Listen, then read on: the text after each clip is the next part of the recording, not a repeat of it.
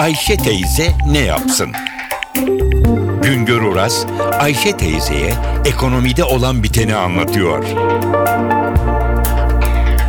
Merhaba sayın dinleyiciler, merhaba Ayşe Hanım teyze, merhaba Ali Rıza Bey amca.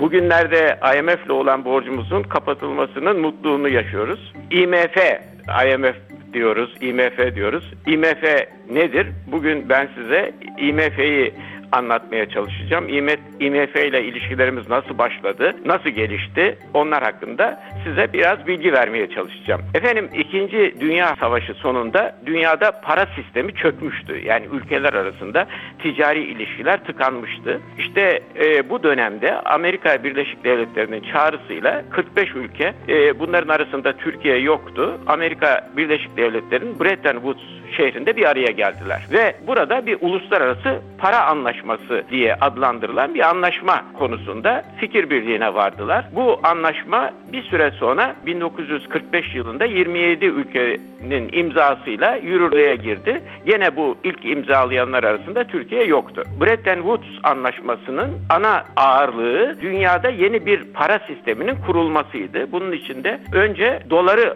altına bağladılar. Sonra bütün dünya paralarını da dolara bağlı hale getirdiler. O zamanki ölçülerle bakınız ne kadar ilginçtir. Bir ons altın 35 dolar olarak tespit edilmişti. Yani eğer 35 doları götürene Amerikan Merkez Bankası bir ons altın verecek. Türkiye'de bu anlaşmayı 1947 yılında imzaladı. Fakat e, bu Bretton Woods'taki anlaşma sadece Dünya Para Birliği'ni kurmuyordu. Bunun yanında iki tane de yeni müessese ortaya çıkarmıştı. Bunların biri Dünya Bankası idi, öbürü de Uluslararası Para Fonu yani IMF idi. Dünya Bankası dünyada işte harp sonunda yıkılmış, yok olmuş ekonomileri canlandırmak için ülke hükümetlerine kredi verecekti. Hükümetlere kredi verecekti.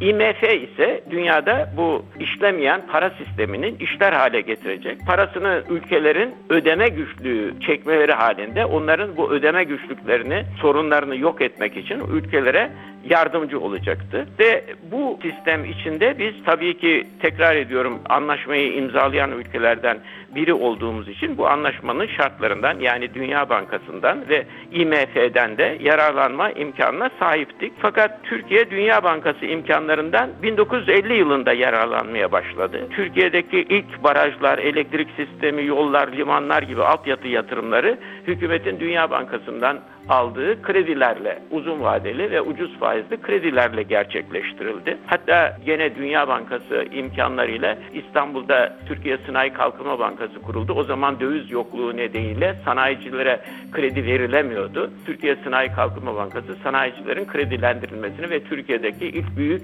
sanayi tesislerinin kurulmasına yardımcı oldu. IMF'den ilk borçlanmayı ise biz 27 Mayıs 1960 askeri müdahalesinden sonra 1961 yılında yaptık. Bugüne kadar 19 anlaşma yapıldı IMF ile. Bu anlaşmalarla 50 milyar dolara yakın kredi kullandık. Tekrar da yarar var.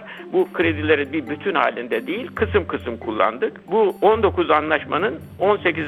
anlaşması AKP hükümetleri öncesi 1999-2002 krizindeki o döviz darboğazına girdiğimiz zaman yapılan bir anlaşmaydı. AKP hükümeti 14 milyar dolar dolayında bir IMF borcuyla işe başladı. Bu borçları kademe kademe ödedi.